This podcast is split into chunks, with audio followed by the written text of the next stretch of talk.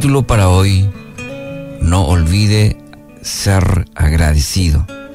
Primera Tesalonicenses 5:18 afirma, den gracias a Dios en toda situación, porque esta es su voluntad para ustedes en Cristo Jesús.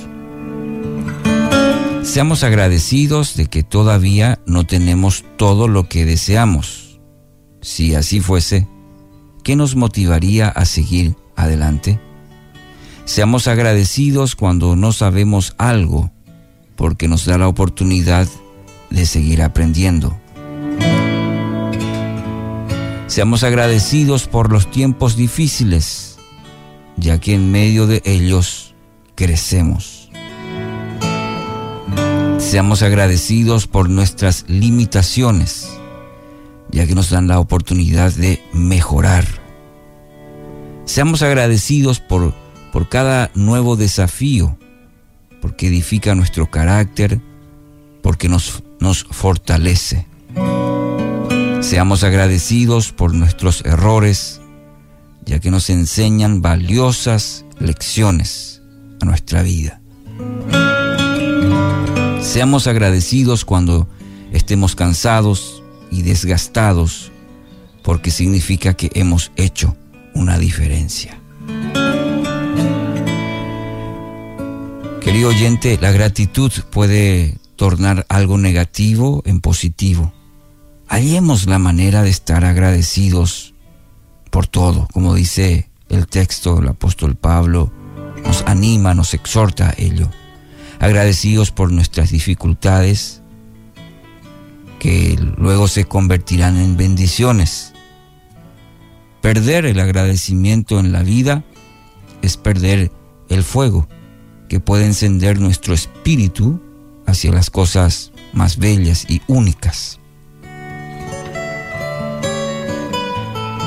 Y esta frase, siempre hay algo por lo que dar gracias. Nunca olvide este principio.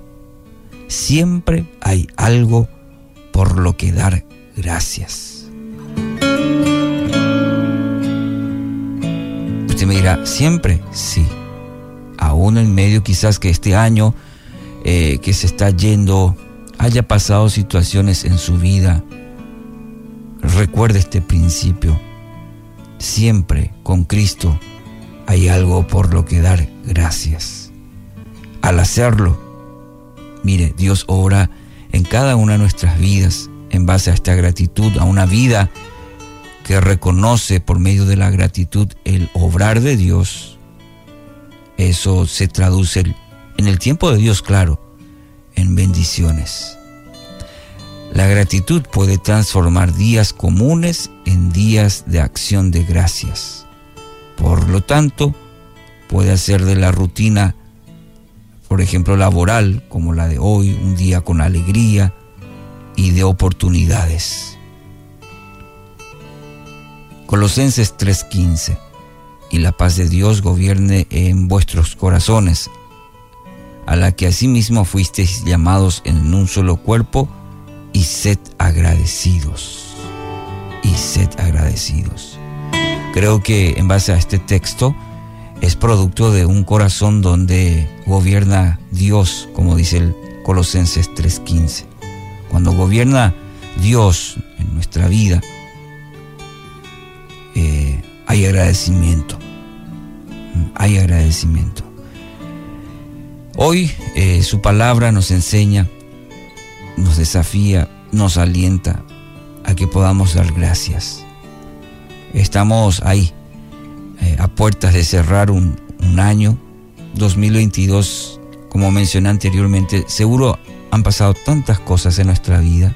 Cuando miramos ¿sí? el espejo retrovisor y vemos todo el escenario vivido, estoy seguro que habrán cosas, experiencias buenas, otras difíciles, pero yo quiero invitarle este día, esta mañana, a simplemente dar gracias a Dios, ser agradecidos.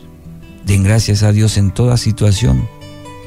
Esta es la voluntad para cada uno de nosotros, según el texto de Primera Tesalonicenses 5:18. Su día, y me atrevería a decir, el 2023 puede ser extraordinario. ¿Cómo hacerlo? Empieza a dar gracias. Empieza a dar gracias, incluso por cada detalle, incluso por las adversidades, las pruebas, incluso por aquellas cosas que quizás no entiende, pero agradezca al Dios Padre. Y va a ver cómo Dios orará según su palabra y según lo vivimos cada día de la mano con el Señor, Dios va a obrar en medio de la gratitud. Que así sea.